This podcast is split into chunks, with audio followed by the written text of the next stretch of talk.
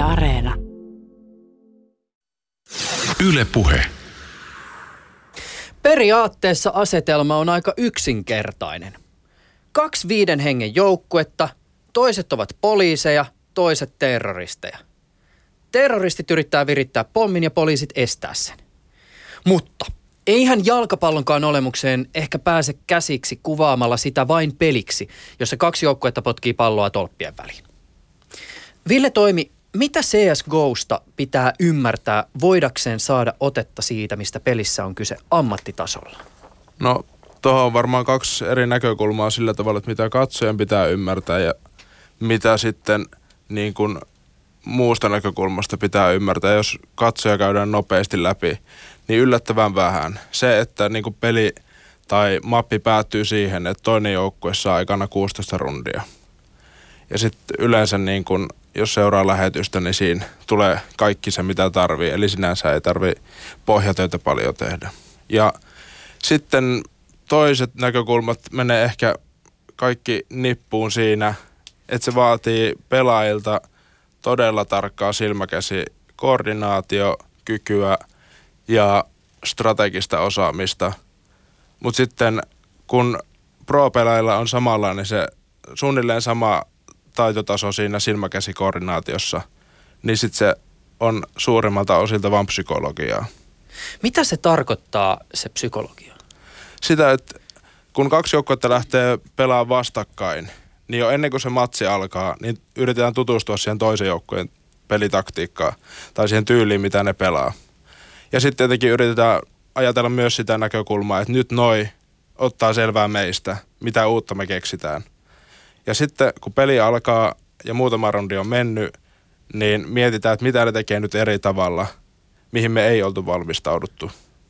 Ja sitten kyse onkin siitä, että pitää pystyä muokkautumaan todella nopea tempoisessa pelissä niin kuin siihen, mitä toiset niin kuin taktisesti tekee eri tavalla ja tehdä se paremmin tai niin kuin tehdä vastastrategiat sille – Aivan todella, todella, todella pienessä mittakaavassa tästä psykologisesta elementistä voi ehkä jollakin tavalla saada kokemuksen, jos on yhtään pelannut mitään niin sanottuja FPS-pelejä.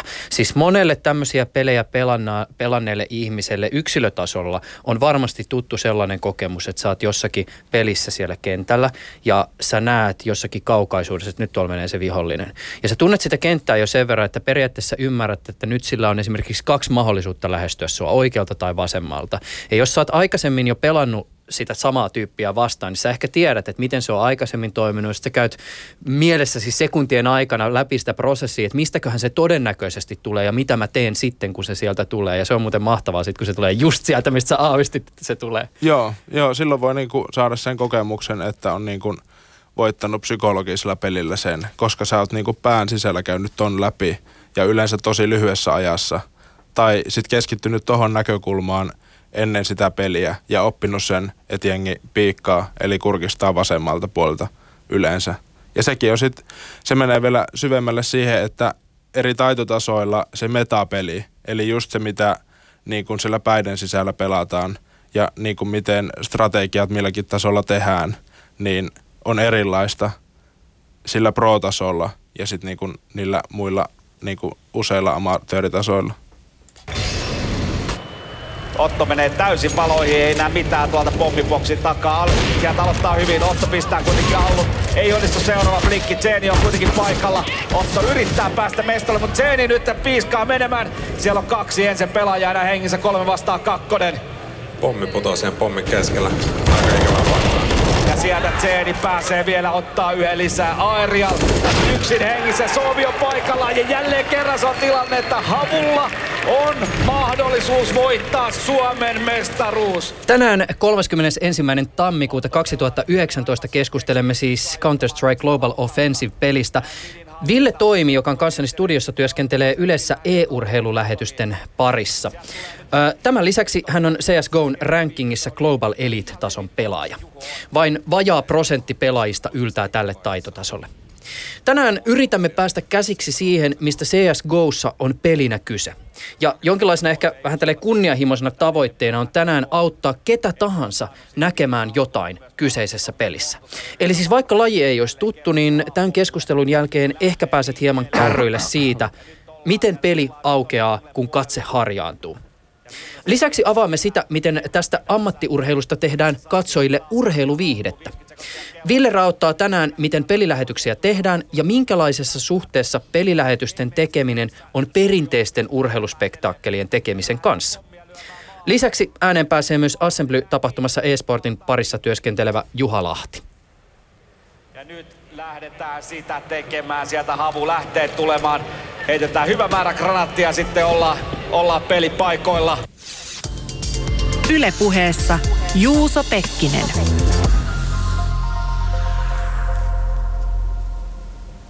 CS on tällä hetkellä niin kuin melkein niin kuin ainoita niitä peleistä, mitkä perustuu totta kai hyvään peliälyyn, mutta sen sä voit niin kuin, niin kuin oppia myös muiden kautta tai valmentajan kautta, mutta fysiikkaan. Se on, se on niin kuin tällä hetkellä se puhtain muoto, että miten sun silmä, käsi, koordinaatio toimii, koska siinä, siinä ei mitään mitään satunnaislukugeneraattori siinä, että osut se vai et. Jos sä oot taitava, sä osut. CS, jos sä ammut tohon, sä ammut siihen. Jos sä oot sijoittunut hyvin, sä oot sijoittunut siihen hyvin. CS suosii sellaisia tyyppejä enemmän, jotka on niin kuin oikeissakin urheilussa hyviä. Eikä tavallaan, että se, sä et, jos olla tosi stereotyyppisiä, että jos sä oot hyvä Dota-pelaaja, hyvä StarCraft-pelaaja, sä oot yliopistoaineesta, jos sä oot hyvä CS-pelaaja, niin sä oot voinut tulla niin kuin kokkilinjalta ollut helvetin hyvä fudiksessa. Se, että sulla on hy- hyvä ja nopea fysiikka, niin sä oot hyvä CS. Ja se on niin kuin sä huomaat sen ihmisistä. Toi jätkä pelaa CS. CS-pelaajilla on hiukset joskus laittu vähän tatskoja ja Dota-pelaajille, StarCraft-pelaajille ei ole niin paljon. Älkää kuunnelko tätä kirjaimellisesti, mutta se antaa erilaisille ihmisille mahdollisuuden olla tosi hyviä. Koska osassa pelissä sun pitää olla vaan niin, StarCraft 2, niin sun pitää olla niin paljon tapahtuu päässä asioita, että, että se on niin kuin ihan huikeeta. On hienoa, että on erilaisia lajeja erilaisille ihmisille, niin kuin tavallisessakin urheilussa. Näin kuvaili Assembly-tapahtuman Juha Lahti. en yleensä tykkää puhua stereotypioista, mutta käsittääkseni ammattiurheilussa puhutaan monesti aika suoraan niistä ominaisuuksista tai luonteenpiirteistä tai jopa ihmistyypeistä, joita lajissa vaaditaan, jos siellä haluaa pärjätä ja, ja jollaisia ihmisiä lajit yleensä vetää puoleensa. Siis toki poikkeuksiakin löytyy, se on selvä, mutta ehkä yksi tapa jäsentää sitä, mistä jossakin lajissa kulloinkin on kyse, on tarkastella niitä ihmisiä, jotka lajissa kilpailee ammattimaisesti tai järjestäytyneesti. Tota, mitä ajatuksia sussa, äh, Ville, toimi heräs kun kuulit tuon Juha Lahden vertailun niistä ihmisistä, jotka kisaavat eri e-sportin lajeissa? No mä seuraan itse tota, Dotaa, Lolia tai niinku oikeastaan muitakaan pelejä kuin CS, niin mun on vaikea sanoa niistä tyypeistä. Mutta mä ymmärrän sinänsä niin kuin täysin ton, ja on siis samaa mieltä siitä, että CS voi loppupeleissä ehkä oppia nopeammin. Ja yksi syy siihen on se, että CS ei ole erilaisia hahmoja. Et, et jokainen pelaaja pelaa niin kuin samanlaisia tyypillä, jolla ei ole erikoislyöntiä – jota pitää ladata tai se ei hyppää korkeammalle kuin toinen. Eli siihen ei mene niinku turhaa aikaa opetella. Ja sitten sit jos sä oot niinku todella tarkka hiiren kanssa, niin, niin sitten se voi olla tosi hyvä.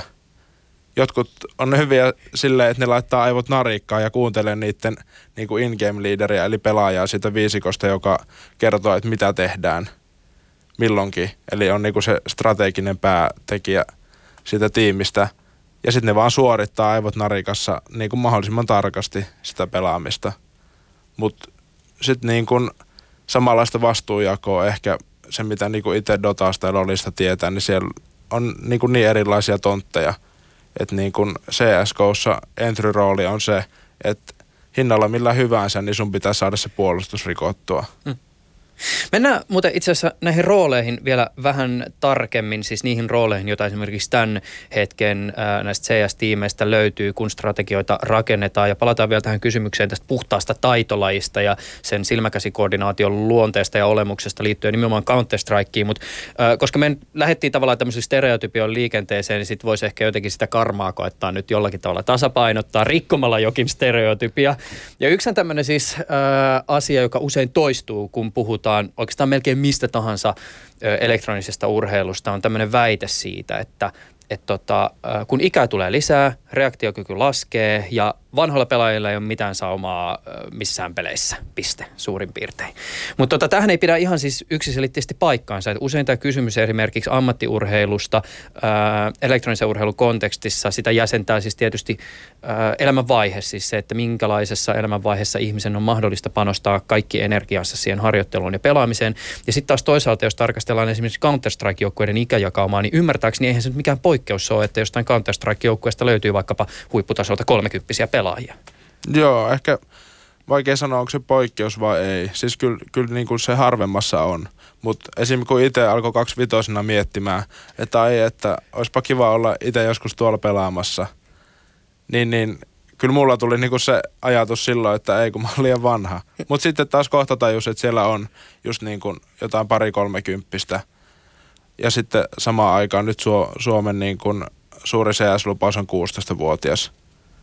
Mm. Et, et sillä tavalla niin kyllä se aika laaja skaala on. Mm. Niin, ja mm. rajat tulee niin kuin jossain vaiheessa vastaan. Mutta sekin on niin, kuin niin paljon just siitä psykologiasta kiinni.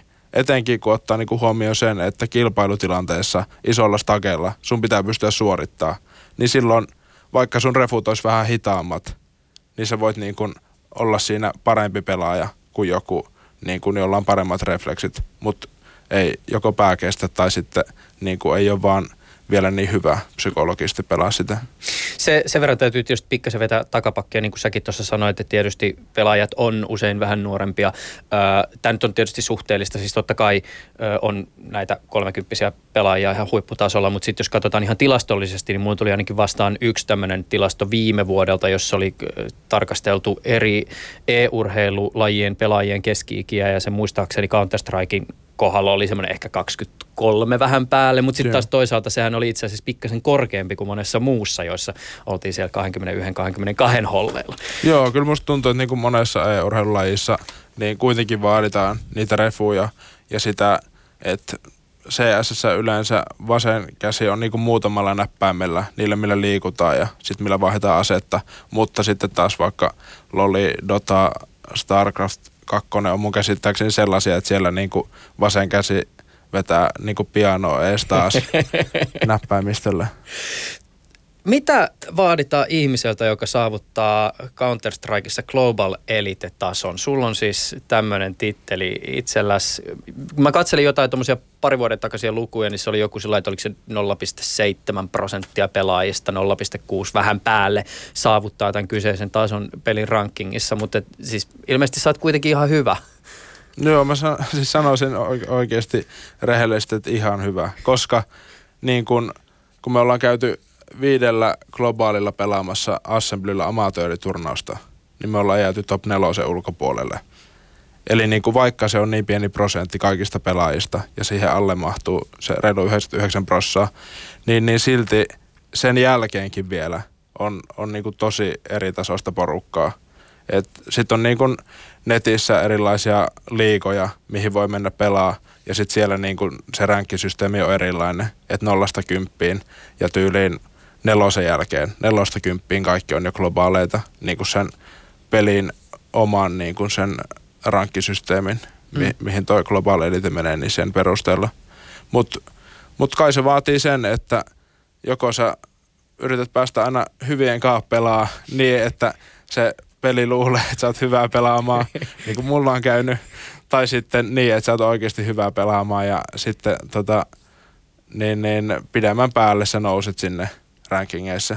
Sitten tietty se voi vääristyä monesti se rankkisysteemi sillä, että hyvät pelaajat siirtyy pois niin kuin Valven omilta servereiltä mm. ja menee just näihin liikoihin, jolloin sieltä ylhäältä niin kuin vapautuu tilaa.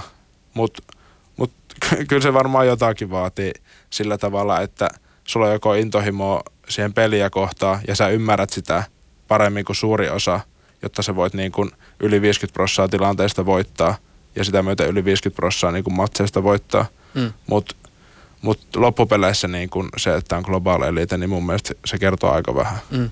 Mutta mä oon aika varma siitä, että, että tämmöisiä niin siis onnistuneita e-urheilulähetyksiä on mahdotonta tehdä, jos siellä tiimissä ei ole sun kaltaisia kavereita, jotka ymmärtää syvätasolla sitä peliä. Koska siis, jos nyt otetaan vaikka tämmöinen esimerkki, että että tota, periaatteessahan tämmöisessä lähetyksessä varmaan pätee aika monia samantyyppisiä lainalaisuuksia kuin missä tahansa isossa urheilulähetyksessä, siis jääkiekossa tai jalkapallossa. Mutta sitten kun sä pistät sen tyypin, joka on 20 vuotta tehnyt vaikka lätkää, kuvannut, ohjannut, niin se ei välttämättä ihan hahmota ehkä samalla tavalla sitten taas sitä Counter-Strikea kuin sun kaltainen tyyppi. Joo, kyllä mun mielestä niin siellä pitää olla vähintään yhtenä lenkkinä tiimissä. Siis, ja sitten tietenkin ne, jotka tuottaa sitä pelikuvaa, opsaa sillä servulla, niin ikään kuin kyllä siihen on se kriteeri, että ymmärtää peliä. Ja sitten se niin kuin CSN kuvakerronta on sinänsä ollut aika lapsen kengissä silloin, kun itse olen aloittanut ja Ylellä on aloitettu tekemään niin kuin noita lähetyksiä. Mähän en ihan alussa ollut, mutta sitten kun tulin mukaan ja Juha Lahden kanssa alettiin miettimään, niin kuin, että mihin suuntaan tämä kehitetään tämä kuvakerronta, koska siihen mennessä suuri osa, varmaan 95 prosenttia ajasta, ellei enemmänkin niin kuin pelin ollessa käynnissä pysyttiin niissä pelaajien POV-kuvissa. Niin Point of view, eli Joo. se silmien tasolta. Joo, eli pelaajien silmistä nähdään, mitä se yksi pelaaja näkee. Ja sitten sitä on alettu kehittää niin kuin siihen suuntaan, että myös niin kuin katsoja, jolle peli ei ole tuttu, ja sitä myötä se kartta, eli missä tämä pelaaja on ja missä tämä on, niin, niin niille näytetään sitä ulkopuolta niiden pelaajien päätä eli niin kuin laajassa kuvassa, että okei, nämä kaksi tyyppiä tulee toisiaan vastaan nyt kulman takaa, jonka jälkeen voidaan mennä jomman kumman niin kuin silmien näkökulmaan ja tajuta, että se ei tiedä mitään sitä toisesta. Mm. Ja niin kuin sitten vaan venataan, että, että kääntyykö se niin kuin kulman takaa vai ottaako se niin kuin – toinen fragin siitä tyypistä ilman, että se ehtii reagoida. Ennen kuin vielä tarkemmin mennään tähän, että miten tämmöisiä pelilähetyksiä rakennetaan ja miten esimerkiksi niin sanotusti kameroita siellä pelimaailmassa ohjataan, niin mä haluaisin vielä palata tähän ikään kuin siis Counter-Strikeen itsensä ja tähän niin kuin kysymykseen siis siitä, että olennaista on nimenomaan se silmä- ja käsikoordinaatio okei, tämä on helppo käsittää, mutta sitten taas toisaalta lienee syytä todeta, ettei tiimipelaamisen hiomisen merkitystä voida myöskään vähätellä. Ja tätähän on tietysti helppo lähteä purkaan niin, että tarkastellaan sitä, minkälaisia rooleja esimerkiksi erilaisissa tiimeissä on. Ja, ja totta kai se, että ylipäätänsä rooleja on, tarkoittaa sitä, että siellä on vähän semmoista niin kuin laajempaa, ei pelkästään yksilötason ää, taktista ajattelua siellä kentällä. Ää, mikä se on se ää, asetelma tai ne roolit, jotka tämän hetken Counter-Strike-joukkueessa tyypillisesti on? No sekin voidaan ja, jaotella kahteen, käydään aika tosi nopeasti läpi. Eli niin kuin aseiden perusteella voidaan miettiä, mitä rooleja jengi pelaa. Ja yleensä se on se, että neljällä on niin kuin assault riflet, mitkä ampuu varsin nopeasti ja tekee jonkin verran damagea. Ja yhdellä on tarkkuuskivääri, mikä niin kuin saa vastustajan maihin heti ekasta kudista. Et silleen se on, se on tosi simppeli. Mutta sitten kun mennään nimenomaan siihen, että mitä siellä kentällä tehdään – niin lähdetään vaikka entry frägääjästä, eli siitä, joka terroristien puolella on niin kuin päävastuussa siitä, että saadaan rikki se toisten puolustus ja sitten päästäisiin niin kuin tekemään sitä päätehtävää, eli viemään pommia pommipaikalle. Ja entry-pelaajan kanssa on sitten support-pelaaja, jonka päätehtävä on niin kuin tehdä sitä entrystä mahdollisimman helppo sille toiselle. Ja siihen liittyy esimerkiksi valogranaatit, savugranaatit, tai se, että pitää ääntä jossain muualla tai jollain muulla tavalla niin kuin yrittää häiritä sitä puolustavan pelaajan niin kuin paikkaa tai sitä pelaajaa siis. Ja sitten on in-game leaderi, joka tietty menee sitten näihin rooleihin, koska se, se ei voi istua vaan baseessa ja sanoa, että no niin, menkää aalle. Vaikka tällaistakin ehkä joskus amatööritasolla tapahtuu.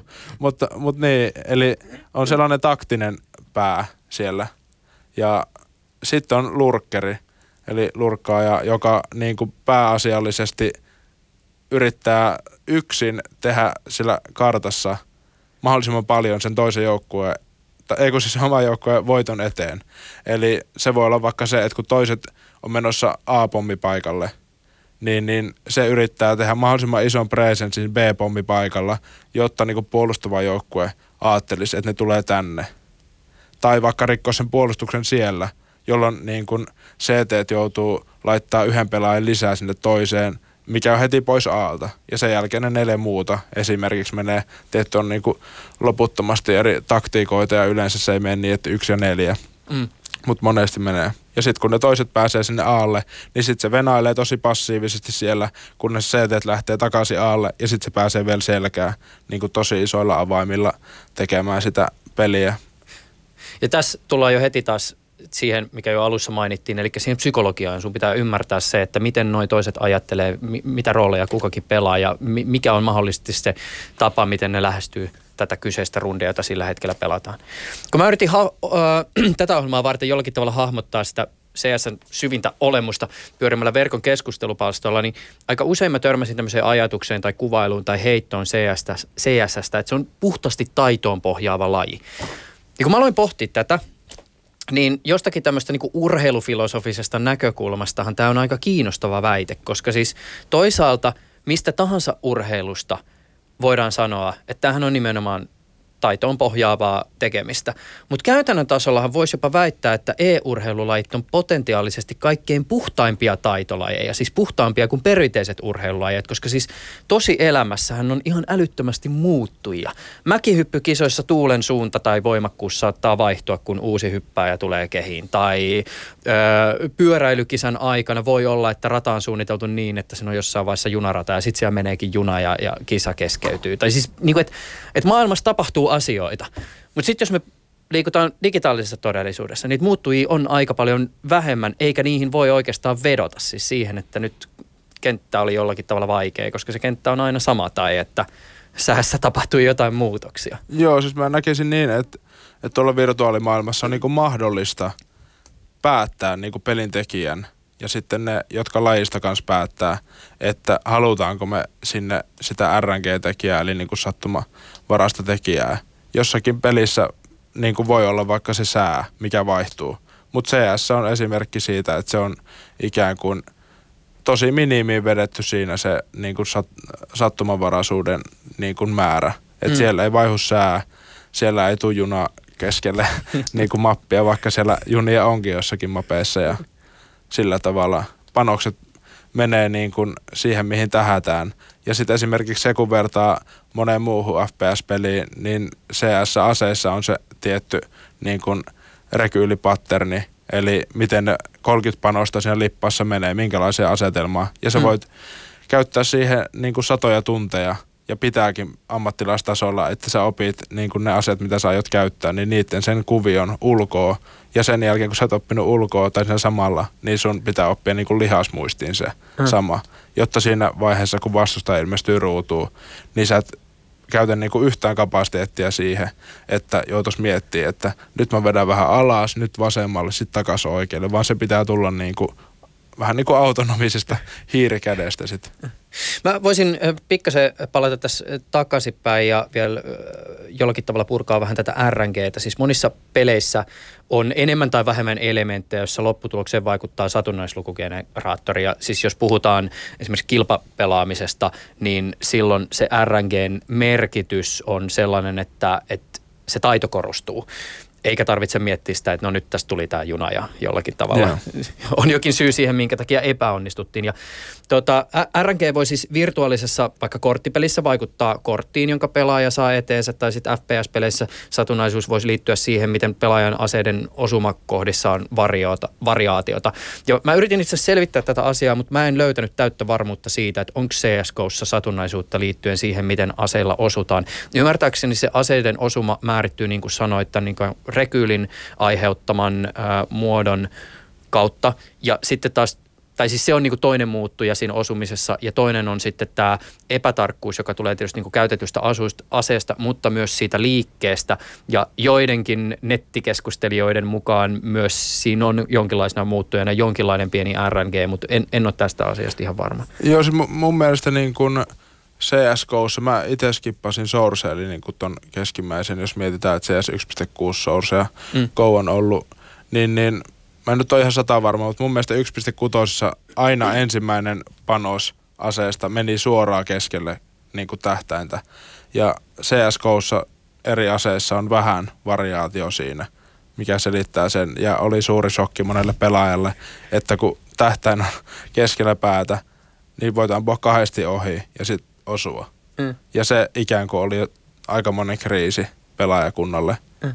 Mutta mut mm. se haluttiin jättää ja ehkä se luo jonkinlaista jännitystä, mutta ne on, ne on niinku tosi marginaalisia ne tilanteet ikään kuin, että milloin se RNG astuu rooliin CSS. Mm. Mutta se on toisaalta kiinnostavaa, että just näistä marginaaleistahan on kyse silloin, kun puhutaan ammattipelaamisesta. Ja jollakin tavalla tätä voi ehkä jäsentää sitä kautta, että siis kuten missä tahansa urheilussa, niin hyvinkin pienet sääntömuunnokset tai muutokset sallituissa tai kielletyissä varusteissa voi vaikuttaa tosi isosti siihen, mitä kisoissa tapahtuu. Ja, ja tota, tietysti tämän tyyppiset muutokset tulee elektronisessa urheilussa päivitysten muodossa ja Mä luin jotain pitkiä nettikeskusteluja, jossa oli analysoitu ja pohdittu sitä, että miten esimerkiksi pelin dynamiikka on muuttunut jonkun tämmöisen päivityksen jälkeen, jossa oli muutettu sitä, että jonkun tietyn aseen sarjatulen toisen, kolmannen ja neljännen luodin osumatarkkuus oli jollakin tavalla hieman muuttunut.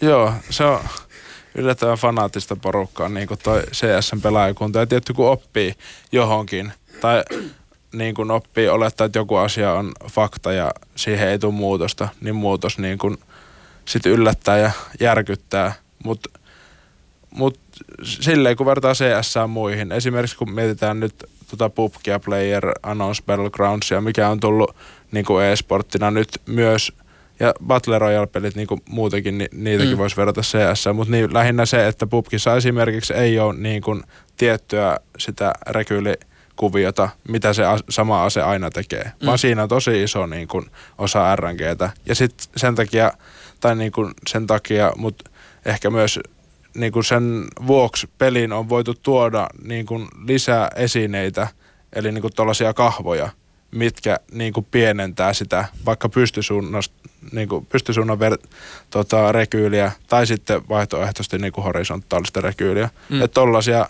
niin kuin nippelijuttuja ei tarvita sitten CS tai tuommoisia pieniä itemejä, eikä tarvi etsiä aseita sieltä. Et, et rundi alussa ostetaan ne ja sitten niillä mennään. Et silleen se on tosi vähän RNGtä, kun vertaa esim. noin. Se on, se on tosi hienoa missä tahansa lajissa, missä tota, ö, varusteilla on jonkinnäköinen rooli tai ne, ne mahdollistaa sen pelin tai kilpailun, niin tota, kaikennäköistä hifistelyä löytyy. Jonkun ulkopuolisen näkökulmasta joku niin pyöräilijöiden keskustelu siitä, että kannattaako se stemmi vaihtaa alumiinisesta hiilikuituseen, niin voi kuulostaa aika älyttömältä. Mutta sitten taas toisaalta kyllähän sitä niin tämmöistä vastaavanlaista on esimerkiksi siellä e-urheilun Joo, puolella. ja huipputasolla kuitenkin niin kuin aina se marginaali ratkaisee. Mm. Mulla tuli muuten mieleen niin kuin vielä tuosta, että mitkä jutut on CS se tärkeimmät tai sillä tavalla, mitä alussa niin kuin, ja ehkä sanomatta, niin tosi tärkeää on se, että joukkue niin kuin, pelaa hyvin yhteen, tulee toistensa kanssa niin kuin, toimeen,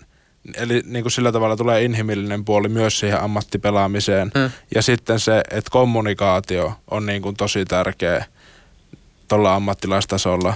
Ja se, että ne puhuu niin kuin sillä tavalla samaa kieltä, että mitä lyhyemmällä – niin kun komennolla saat omalle tiimille annettua jonkun tiedon, vaikka että tuolla on kaksi vastustajaa, ne liikkuu tänne päin, niin, niin sitä helpommaksi se tilanne tulee niin kuin teidän joukkueelle. Eli niin kuin, noi on ihan älyttömän tärkeitä asioita ammattitasolla CS. Joo, hyvä, hyvä, hyvä lisäys. Tota, äh, voisin pikkasen puhua noista kisalähetyksistä, joita säkin oot rakentamassa vähän erityyppisissä rooleissa, mutta et jos ö, silloin ehkä jonkinlaisena vertailukohtana olisi tämmöinen perinteisen ö,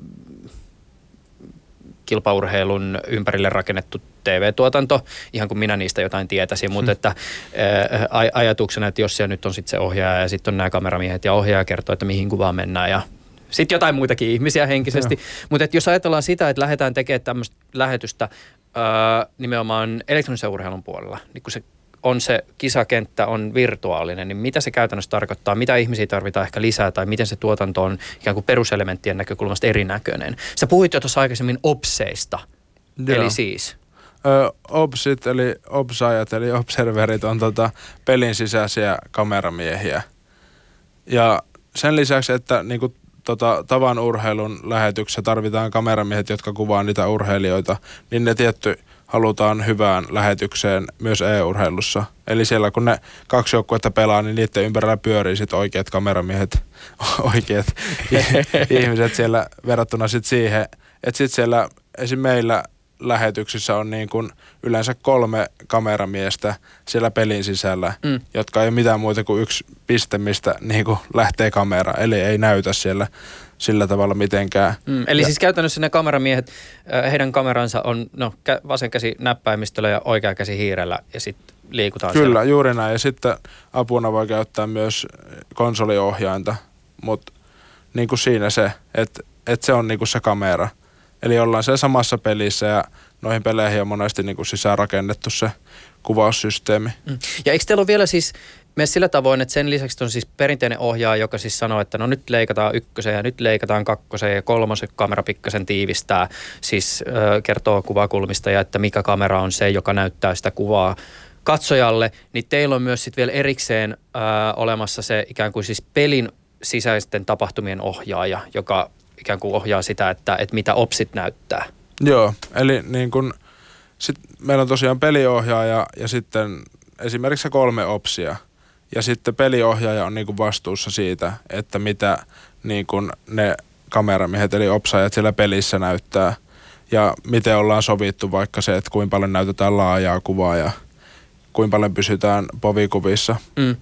Et, et silleen se on niin kuin tosi samanlaista, mutta esimerkiksi se, että kun niin kuin CS me saadaan lentävä kamera ihan mihin vaan niin kuin siinä maailmassa, niin se voisi olla niin kuin vaikeaa tehdä oikeassa maailmassa. Se menisi jollain droneella tyyliin tai sillä tavalla ja sitten jonkun pitäisi ohjata ja toivoa, että se tuuli ei tartu siihen. Mutta samaan aikaan, kun se tarjoaa tosi paljon mahdollisuuksia, niin meidän pitää niinku miettiä sitä, että ei voida sekoittaa katsoja liikaa. Mm. Liikaa, jolloin niinku siis se on, tai mielellä ollenkaan, mutta niinku se on tosi rajattua sitten kuitenkin, että et millaiset jutut toimii. Mutta mm. siihen pätee ihan samat jutut kuin, niin kuin urheilun kuvakerrontaan tai elokuvan mm. kuvakerrontaan. Just näin. Vielä ihan näistä siis pelilähetykseen tarvittavista tyypeistä sen verran, että eikö teillä ollut vielä erikseen tyyppi, joka sitten miettii hidastuksia ihan niin kuin perusurheilulähetyksessäkin, eli etsii niitä sopivia kohteita, joita sitten näyttää, että olipas mehukas. Ja, ja sitten äh, oliko se vielä niin, että esimerkiksi toisenaan ylennäispelilähetyksen käytössä vielä semmoinen tyyppi, joka saa tavallaan niin kuin siis kuvaa jatkuvasti jonkin verran siis viisi sekuntia jäljessä ja sitten jos suorassa ei ikään kuin oltu keritty siihen oikeaan tilanteeseen, niin sitten se voidaan vielä niin kuin kaivaa, kun siellä on se yksi varmuustyyppi, joka varmistaa, että saadaan koppi oikeasta niin sanotusta frageista. Joo, eli siis niin kuin se, mitä toi virtuaalimaailmassa kuvaaminen mahdollista on se, että meidän niin kuin kolmas kameramies siellä pelissä voi tulla sitä samaa peliä viisi sekkaa jäljessä. Eli sitten kun kartassa tapahtuu paljon asioita eri puolilla, eikä tiedä ennen kuin se tapahtuu, vaikka peliä tunnetaankin, että mikä niin kuin on ratkaiseva juttu, tai onnistuuko joku jossain tosi vaikeassa yksi vastaan kolme tilanteessa mm. niin kuin samaan aikaan pommisaitilla, kun to, toisaalle ollaan viemässä pommia, niin, niin sitten me ehditään sanoa, ohjaaja ehtii sanoa niin kuin tota, sille, joka tulee viisi sekkaa jäljessä, tai se itse katsoo toisen niin kuin näytöltä, että nyt Sergei otti kolme fragia, mä menen sinne. Ja sitten se ehditään näyttää rundin loputtua niin kuin hidastuksena tai uusintana. Tätä ohjelmaa varten vierailin tietokonetapahtuma Assemblyn toimistolla jututtamassa ihmistä, joka siellä päässä työskentelee tapahtuman eSport-sisältöjen parissa. Yle Puhe mikä tahansa monimuotoinen ilmiö, oli kyseessä taiteen tai joku urheilun muoto, niin syvenee kokemuksena, mitä enemmän siihen paneutuu ja mitä enemmän sen äärellä viettää aikaa. Ja tämähän voi tietysti minimuodossa kokea sillä tavoin, että jos katsoo saman elokuvan kaksi kertaa, niin toisella kerralla näkee siitä jo eri asioita. Jos ajatellaan CSGOta lajina, niin miten sä kuvailisit niitä erilaisia kokemuksen tasoja, joihin katsoja ehkä päätyy, jos hän paneutuu lajiin? Miten CSGO voi kokemuksena ehkä syventyä? Mitä ekalla kerralla katsoessa näkee, mitä alkaa nähdä sitten, kun katsoo enemmän? No ekalla kerralla sä varmaan näet, että siellä on kaksi joukkuetta ja kaikki ampuu hitosti, sitten kaikki ammutaan päähän. Se on niinku se, että kamala peli, kamala laji. Onko tämä nyt sit sitä viihdettä.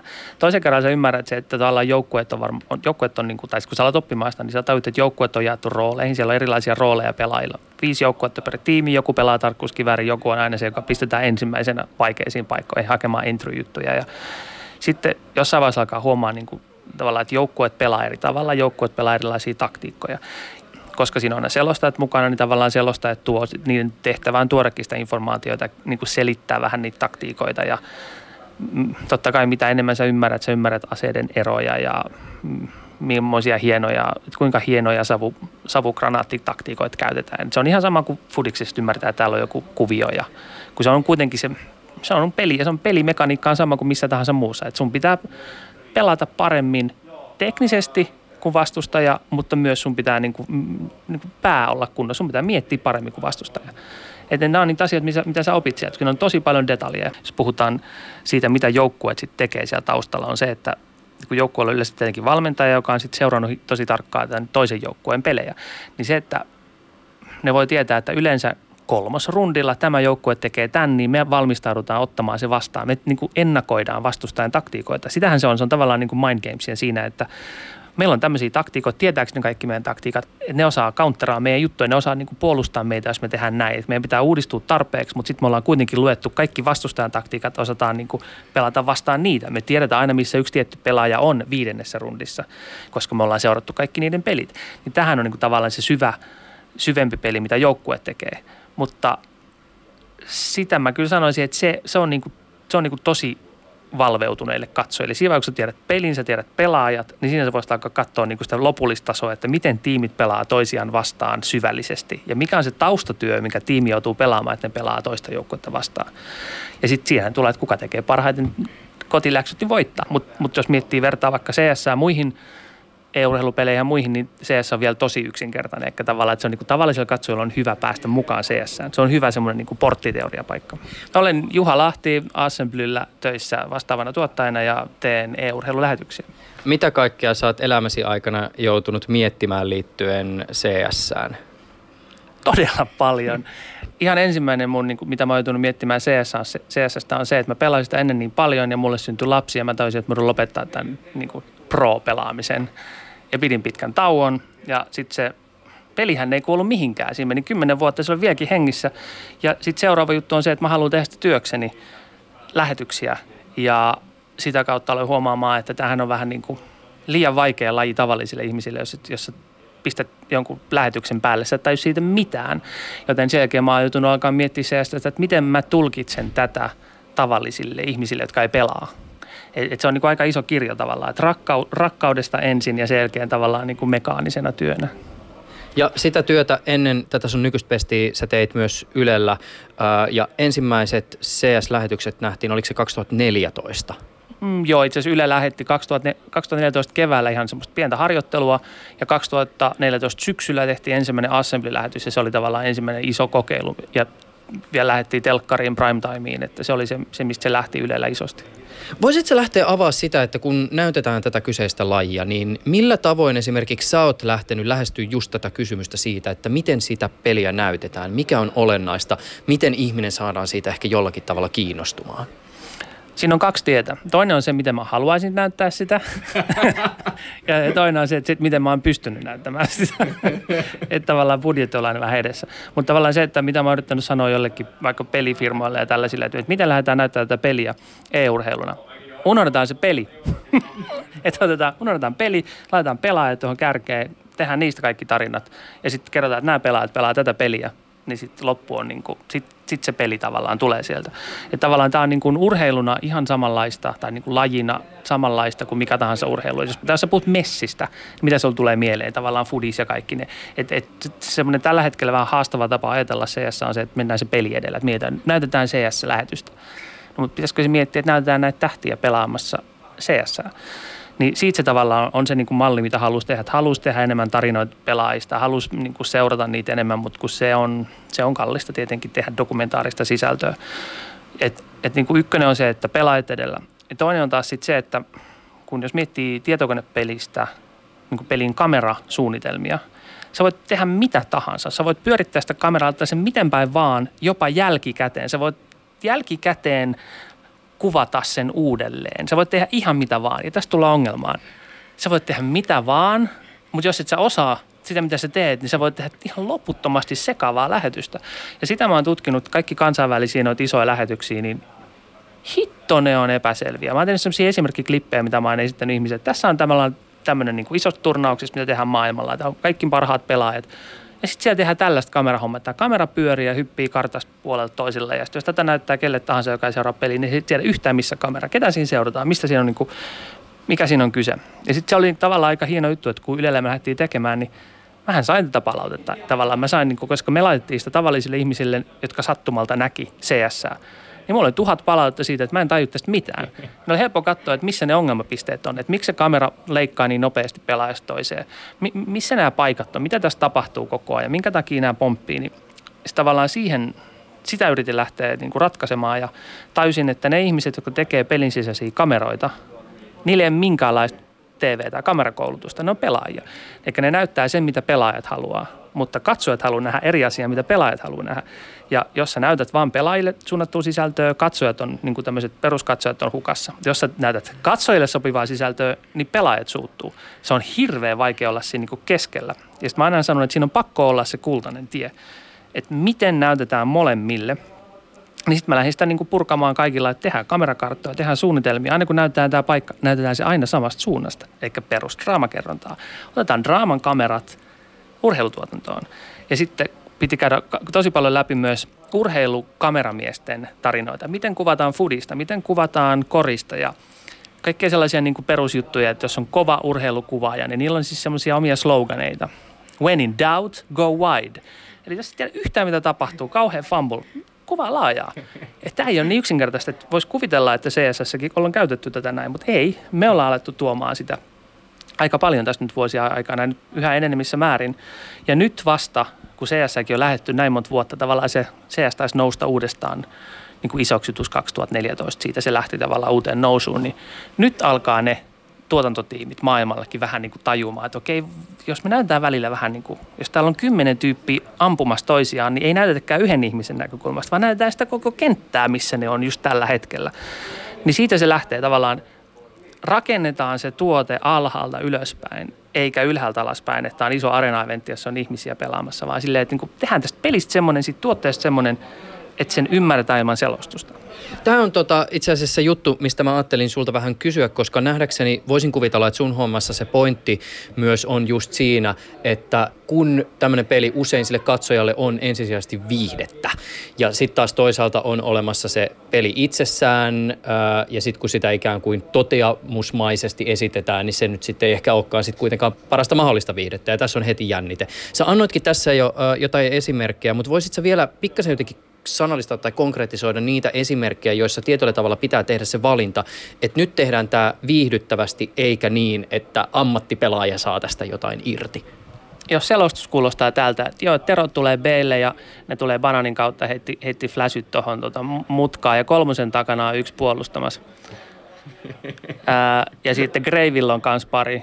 Niin tavallaan jos sä kuulet on eka kertaa, niin sä et tiedä sitä milloin. Joten yksinkertaistetaan siitä. Ehkä, ehkä tota, poliisit on puolustamassa ja terroristit hyökkää. Ja, ja tässä on tarkkuuskivääri, eikä AVP tai bossi tai mikä muu. Että tavallaan kielen yksinkertaistaminen on jo yksi, yksi juttu. Kun sä yksinkertaistat, poistat pelislangia, poistat sellaista, minkä sä vaan opit pelaamalla, niin se on se juttu. Ja koska niin kuin tavallaan jos miettii jotain karttaa, missä pelataan, on niin kuin seitsemän erilaista lokaatio, missä CSäkin pelataan, niin se on jokaisella pisteellä on oma nimi eihän niitä tarvitse käyttää siinä siellä. Miksi, miksi sä käyttäisit tavallaan noin niin kuin spesifejä juttuja? Sä voit päästä niin kuin paljon yksi, niin kuin yksinkertaisemmalla hommalla. Me ollaan tehty tätä ja saatu huonoa palautetta pelaajilta. Miksi te käytätte sanaa poliisit? Se on CT. No mä sanon, että jos sanon sun mutsille sanan CT, niin mistä se tietää, mikä on CT? Että ei sillä, ei sillä mitään niin kuin, tavallaan, että se lähtee noin pienistä asioista, niin kuin selostuskielen muuttamisesta. Ja sitten samalla on se, niin kuin, mitä, niin kuin, jos mietitään, miten kuvataan vaikka, jos on vaikka semmoinen paikka, mihin terroristit hyökkää, pommipaikka, jossa aina kuvaat sen tietyltä puolelta, mietit suojaviivan, niin se, kun sä tavallaan pidät sen suojaviiva aina, niin aina se katsoo ymmärtää, mistä suunnasta joku tulee ja miten, niin kuin, että sä voit tavallaan leikata loputtomasti niin kauan, kun sä pidät suojaviivan siinä. Niin, et, et ne on niin kuin, niin kuin tällaisista asioista ne lähtee. Mä koitan vielä nopeasti selittää suojaviivan. Eli kun kuvataan jotain asiaa vaikkapa televisiosarjassa kahden toisiaan vastakkain olevan hahmon välistä keskustelua, tai vaikka jääkiekkoottelua, jossa joukkueet ovat kentällä omilla puolillaan, on tärkeää, että katsoja hahmottaa sen, mihin suuntaan joku katsoo, tai että liikkeen suunta pysyy aina samana. Ettei synny esimerkiksi vaikutelmaa, että lätkässä joukkueet vaihtaisivat kesken erän yhtäkkiä puolia. Ja tämä varmistetaan sillä, että osapuolten välille kuvitellaan linja, jonka yli kameraa ei viedä. Ja tällöin puhutaan suojaviivasta. Kuinka nopeasti sun ymmärryksen mukaan semmoinen ihminen, jolla ei ole esimerkiksi omakohtaista kokemusta siitä pelaamisesta, voi päästä käsiksi siihen, mikä on taitavaa ja mitä on taito?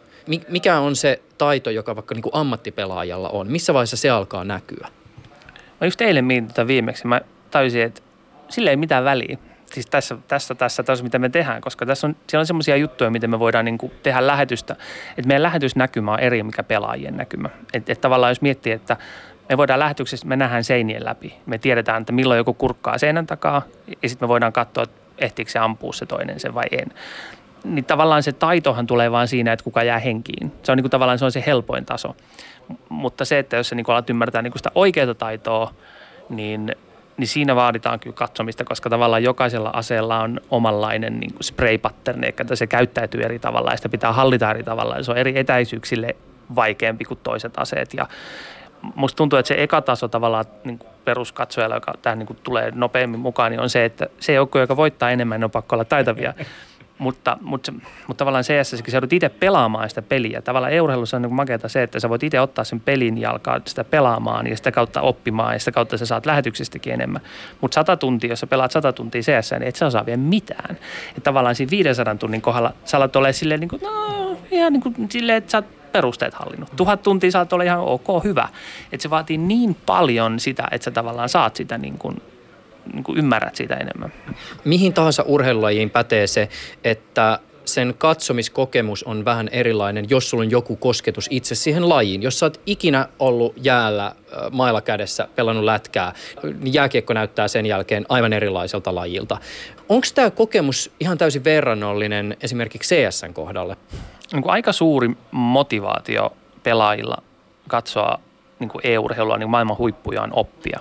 Tavallaan se on niin helppo paikka nähdä täsmälleen, mitä ne teki. Eli tavallaan kun se, jos se katsomismotivaatio sulla on se, että sä haluat oppia ne samat kikat kuin noi. Ai se teki tommosen, heitti tommosen granaatin, he teki tommosen kikan, hyppäsi tonne ja teki tolleen. Sä osaat sen, sit se on niin kuin tavallaan jo sulla. Niin se, että jos sä pelaat sitä peliä, niin se, sulla on niin, niin uusi eri leijeri siinä. Sä et, jos katsot lätkää, niin et sä näe sen lätkäpelaajan silmistä, että miten se veti mailalla ja miten se teki tälleen. CS sä näet sen, tavallaan se teki just noin, sä voit tehdä täsmälleen niin. Ja tavallaan se ei ole niin vaikeaa välttämättä niin kuin sun fysiikalla tehdä sitä. Sun pitää vaan niin kuin oivaltaa se ensin. Sen takia tuosta niin tavallaan saa mun mielestä sen syvemmän jutun. Niin ja sitten tästä tullaan siihen, että minkä takia pelaajat haluaa nähdä erilaista lähetystä, kun ne vain niin urheiluviihteen seuraajat. Ne haluaa nähdä silmistä, ne oppii sen saman jutun urheiluviihteen seuraaja haluaa ymmärtää, mitä siinä just tapahtuu. Esimerkkinä on semmoinen, että jos noin tekee, puhutaan russeista, että kaikki hyökkää samalle pisteelle, niin sinne heitetään valokranaatteja. Tämä on, niin kuin, tämä on itse asiassa hyvä esimerkki. Niin valokranaatin heittäminen tekee sitä, että pelaaja ei näe mitään. Eli jos sä seuraat sitä pelaajaa, niin katsojakaan ei näe mitään. Niin miksi hitos meidän pitää kuvata niitä pelaajien silmistä, kun näkyy vain valkosta? Ja tällaista tehdään niin kuin maailmalla. Minkä takia sitä ei voi kuvata sitten laajalla kuvalla, että näin nämä liikkuu, näin nämä teki, näin siinä kävi. Mutta jos me tehdään niin, niin me saadaan heti valitusta pro-pelaajilta, että näyttäkää nyt silmistä. Skene on tietysti nuori, eikä historiassa pohdiskelussa tietenkään voi katsoa ihan hirveän kauas, mutta et jos sä ajattelet esimerkiksi niitä vuosia, joita sä oot itse ollut tekemisissä järjestäytyneen e-sportsin ja CSN kanssa, niin miten sä ehkä kuvailisit sitä, miten peli tai pelaaminen on luonteeltaan muuttunut? Vai onko se pelin olemus ja se, miltä se näyttää, niin on, onko se pysynyt staattisena? Pelaajista on tullut parempia. Se on, se on niin kuin piste. Niin kuin pelaajat on vaan parempia kuin ennen, koska kilpailu on kovempaa. Se on niin kuin luonnollinen jatkumo sille. Mutta sitten lähetyksissä Totta kai lähetyksetkin on parempia. Niihin on tullut vaan niin kuin ikään kuin makeampia graffoja. Selkeämmin voidaan tuoda statistiikkoja ja parempaa integraatiota peliin. Et käytännössä katsojalle sinänsä kuulostaa tylsiltä asioilta, mutta niin kuin ne voi, niin kuin, jos miettii, että minkä takia statistiikkojen tuominen niin peliintegraatioon on, mitä on muuttunut niin ne statistiikat ajetaan suoraan eri veikkaussaiteille ympäri maailmaa, niin tavallaan veikkaus on, niin kuin, betsaus on tullut helpommaksi, koska se on niin kuin reaaliaikaista tällä, tällä hetkellä. Et se on niin kuin muuttunut, mutta mut pelissä on mun mielestä vaan se, että yksilö, yksilöpelaajat on parempia. Ylepuheessa Juuso Pekkinen. Näin siis Assembly-tapahtuman e-sport-sisältöjen parissa työskentelevä Juha Lahti. Ja kun tuossa mainittiin tuo, mainittiin tuo betsaus, niin pikkasen pitää täällä studiossa ruoskia itseään. Siitä syystä, että kun meillä nyt tässä ohjelmassa on tarkoituksena jollakin tavalla hahmottaa sitä, että mikä on olennaista Counter-Strike Global Offensive-pelissä, ja sitten meillä on myös tämä viihdeelementti tässä mukana, niin jonkinnäköistä rajausta on myös pakko tehdä sen suhteen, että mitä käsittelee, koska sitten taas toisaalta, jos puhutaan ikään kuin siitä niin kuin viihdekokonaisuudesta ilmiönä ja, ja yritetään saada siitä jotain kokonaista otetta, niin siihen pitäisi ottaa huomioon myös jollakin tavalla. Esimerkiksi se, että meillä on paljon ihmisiä, jotka lyö vetoa ja, ja meillä on ihmisiä, jotka on kiinnostunut niistä tarinoista, jotka kytkeytyy ehkä just näihin pelaajiin tai joukkueisiin. Siis mikään urheilulaji ei ole vain sitä, mikä siellä kentällä tapahtuu, vaan että totta kai se kaikki myös sen kentän ulkopuolinen ilmiö rakentaa sitä viihdyttävyyttä. Mutta joo, tämä nyt oli tämmöinen itse ruoskiskelun hetki.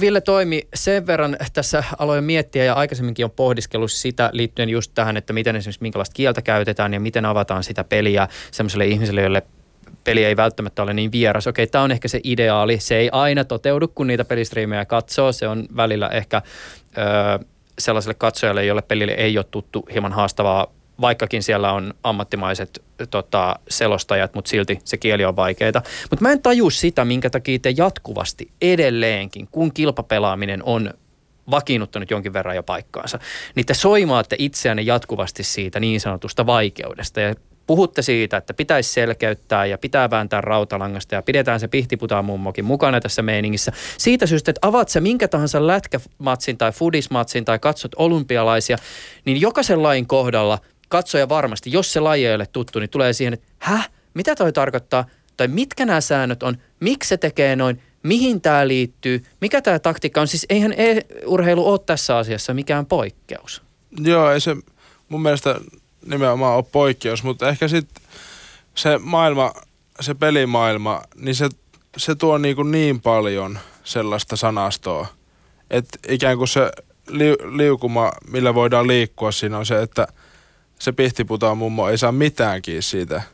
Tai sitten niin, että kaikki on pelkistetty niin paljon, että meitä itsekin hävettää puhua. Ja sitten se kultainen keskitie jossain sinne välillä sillä tavalla, että, että sitä lähetystä olisi mahdollisimman kiva seurata niidenkin, jotka ei tunne lajia. Ja sitten, että siellä tulee kuitenkin jotain niin kuin termejä, joista voit oppia – tai, tai siis jotka voit oppia, joita voit vaikka päätellä eka itse. Ja sitten toivottavasti niin kuin lähetyksen myös avataan se. Että sillä tavalla niin kuin, tietenkin me halutaan tehdä mahdollisimman hyvää lähetystä kaikille. Mutta sitten kun miettii, että aina ikään kuin, jos yrittää tehdä jokaiselle jotakin, niin se vääntyy niin, että se ei ikinä ikään kuin pääse siihen täyteen potentiaalinsa. Ja sitten taas se, että miksi me halutaan palvella niin kuin suurta yleisöä, niin on mulla itsellä ainakin on sellainen kuva, että e-urheilu tulee olemaan niin kuin tosi iso juttu. Mm. No onhan se sitä nyt. Joo, Joo että ikään kuin se, se potentiaali, mikä CSllä vaikka on, niin kyllä mä väitän, että jos jengi, jengi olisi niin kuin kattonut lähetyksiä tai tutustuneet aikaisemmin siihen, niin no nythän se on jo joku top 5, niin kuin, siis e-urheilu koko maailman – Mä en muista, että onko se jopa niin kuin kolmanneksi katotuin mm. tai sillä tavalla. Mutta mut niin kuin, että kyllä se tulee kasvamaan ja se liittyy mun mielestä nimenomaan siihen, että sen lajin säännöt on niin kuin se, mikä tekee sitä kiinnostavan sillä tavalla, että se on nopea syklistä ja siinä missä jalkapallossa niin kuin on 245 minuutin puoli aikaa ja sitten lopussa katsotaan kumpi niin kuin on tehnyt enemmän maaleja, niin, niin CS, vaikka sä olisit johtotilanteessa niin kuin – yhtä rundia vaille voittanut sen peliin, niin sä et voi alkaa puolustaa, jos sä oot terroristien puolella. Vaan sun pitää edelleen niin kuin hyökätä ennen kuin se vajaa kaksi minuuttia, mikä se rundi aika on, niin on päättynyt. Mm. Niin se niin kuin, tietty tollasta on niin kuin monessa lajissa, mutta niin kuin jääkiekko ja jalkapalloon verrattuna esimerkiksi on tosi, tosi erilaista. Mm. Tämä on muuten melkein oman ohjelmansa ää, aihe se, miten erilaisten urheilulajien sisäinen aika vaikuttaa sen pelin narratiiveihin. Siis sillä tavoin, että jos on käynyt joskus katsoa vaikka jotain baseball-ottelua, mitkä kestää keskimäärin sen kolme tuntia, ja sitten siellä on tosi paljon sitä verkkasuutta, niin tavallaan, että, että millä tavoin se pelin ikään kuin sisäinen aika vaikuttaa sitten siihen kokemukseen versus sitten esimerkiksi minkälainen kokemus jäsentyy vaikka Counter-Strikein kohdalla, missä on niitä lyhyitä rundeja ja sitten taas toisaalta se isompi, isompi kokonaisuus, josta se rundit rakentuu. Tota, milloin Ville toimi Counter-Strike on kaunista? Öö, varmaan silloin, kun tapahtui jotain niin kuin ihan älyttömän paljon taitoa ja niin kuin taktista peliälyä vaativaa. Siis sillä tavalla, ja, ja sitten vielä kun se tapahtui. Tämä nyt on varmaan esimerkki sitä äärimmäistä kauneudesta, mutta mut se, että kun se tapahtuu niin kuin vuoden suurimmassa turnauksessa suuren yleisön edessä ja niin kuin, että yhdellä pelaajalla on vaikka paineet siinä ja se onnistuu. Mikä nyt on käytännössä ihan suoraan verrattavissa johonkin ilmaveiviin niin kuin jääkiekossa.